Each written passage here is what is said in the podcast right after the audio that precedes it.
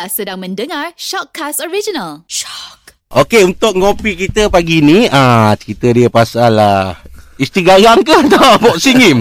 Aku tengok. Tak ada ni terbaca dekat satu artikel dekat luar negeri, kat surat khabar ni. Seorang ahli tinju amatur wanita sanggup menyamar sebagai lelaki demi membuktikan dia mampu menewaskan lawannya berlainan jantina. Oish. Dia terlibat dengan satu tournament ni. Dia seorang perempuan, dia terpaksa menyamar jadi lelaki nak masuk tournament tu. Kalah-kalah tak apa, menang. Oh menang. Menang. Alamak. Menang 17 perlawanan dalam tinju tu. Lawan dengan peninju amatur atlet lelaki.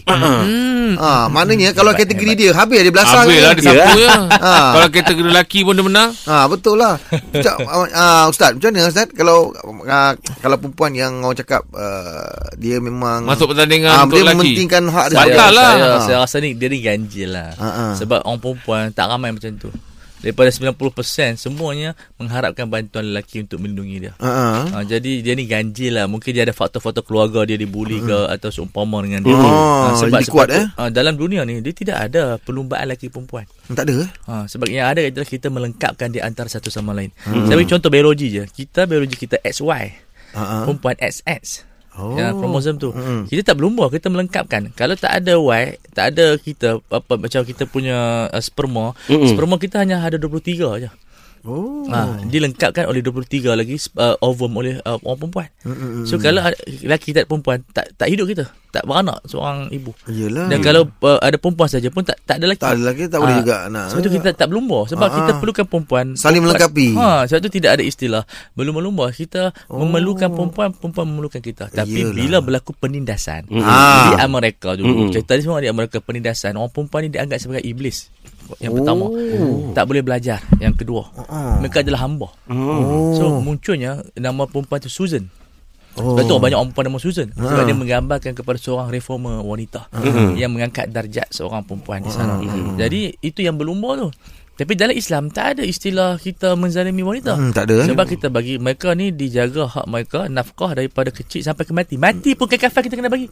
Seronok yang perempuan. Yelah. Kita kan kafan ambil daripada wang kita. Orang perempuan kan kafan walaupun ada sejuta dalam dia punya akaun dah.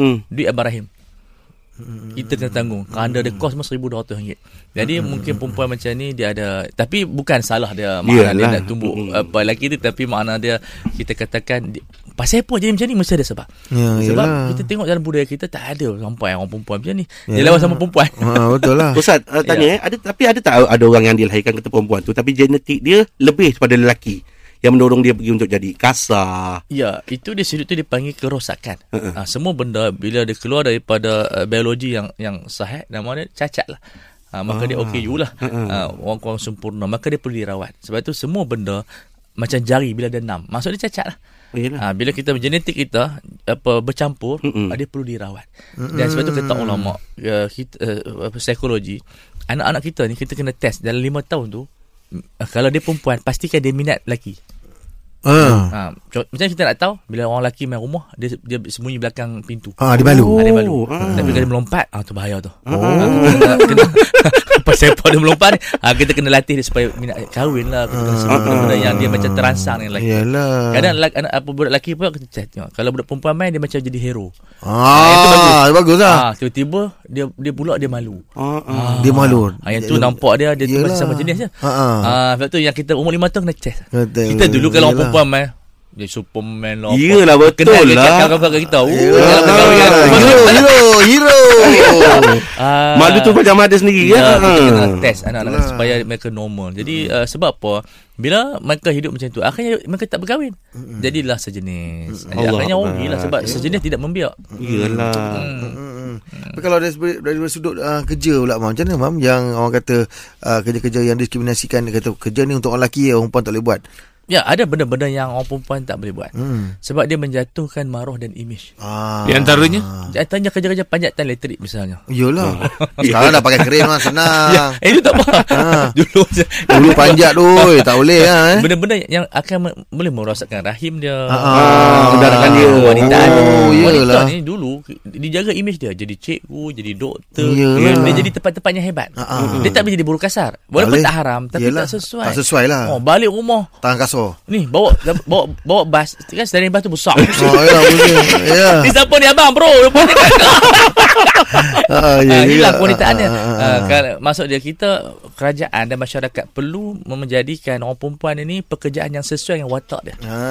Kalau bayangkan kalau isteri kita sador begitu, kita pun sador. Tangan tangan kalah dengan dia. Yang mana satu ibu yang betul bapak. Jadi saya sebab tu kita tengok di barat memang mereka cuba bawa ke arah sama, tapi akhirnya mereka tengok tak berjaya. Mereka kembali pada back to nature. Dulu kan mereka tak mau menyusu. Ha ni menyusu balik ni. Maka tak mau bersalin secara nature. Dia pun nak buat scissor. Akhirnya scissor bawa kepada kanser dan seumpama dia. Kembali mereka promote balik beranak cara nature. Normal. Barat ni dia suka test, tapi akhirnya kita ada bab yang kena kembali pada nature sebab kita perlu ke ibu. Katakanlah walaupun kita hantar nursery, kita cari perempuan juga. Jadi ada bab-bab yang kita kena faham.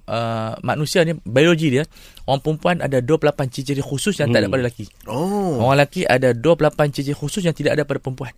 Sama dia berbeza. Tak maksudnya dia punya banyak tu. Tapi satu lagi sifat, 28 ciri mereka berkongsi. Iaitu kita boleh sembahyang, kita boleh buat benda-benda yang bersama. Kita boleh mengajar. Tapi ada sifat yang bersalin, lelaki tak boleh. Sifat penyayang tak boleh, sifat berkorban tak boleh. Sebab itu Allah Ta'ala bagi seimbang. Sebab tu, tapi ada cerita yang menarik lah. Mati pada ayah, maksud luruh, hilang kita punya tulang belakang, belenan. Mati kakak abang, hilang sayap. Mati anak, tercabut jantung. Mati isteri, sedih seminit. Seminit je. Tidak kahwin lah. Ustaz Bawas. Ustaz main lah Ustaz. Betul. Ini cerita betul. Sedih seminit je. Maksud dia tak lama. Tak lama lah. Kiasan lah tu. Kiasan. Tapi maksud dia watak dia. Yelah. Tapi isteri mati suami. Lama. Yelah betul lah. Lama. Maksud dah watak dia berlainan. Bukan maksud tak kenal isteri. Maksud dia suami ni dia tak boleh duduk seorang. Tak boleh. Sunyi. Tak boleh. Mana laju? Sunyi. Kuat tu. Tapi memang kita pernah rasa duduk dalam keadaan tu memang sunyi lah. Dia mesti kena ada pasangan lah. Kau sunyi. Dulu lah. Sekarang rasa sunyi ke? Sekarang tak. Betul. Anda yakin? Yakin. Lambat je. Ustaz, tanyalah sekarang ni trend-trend sekarang ni. Ada orang perempuan kadang dia besarkan lengan dia, dia besarkan perut dia, lepas tu benda ni di-show, tunjuk dekat media sosial. Itu maksud dia sudah melari daripada dia punya tabiat dia. Orang perempuan ni dia sifat malu.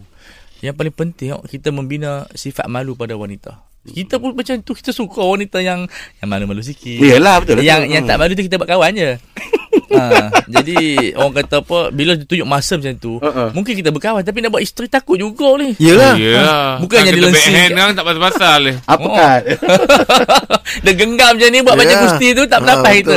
Organ kena macam tu. Jadi saya rasa ini dia panggil naratif yang cuba merosakkan wanita. Wanita ni dia ni macam kalau kita di barat dia panggil lady first. Apa maksud lady first? Ataupun first lady. Lady bird tahu lah. Konsep dia maksud dia wanita dihargai. Kalau kita berdiri, dia duduk. Sebab tu tengok pada pemimpin yang duduk tu isteri dia. Dia berdiri.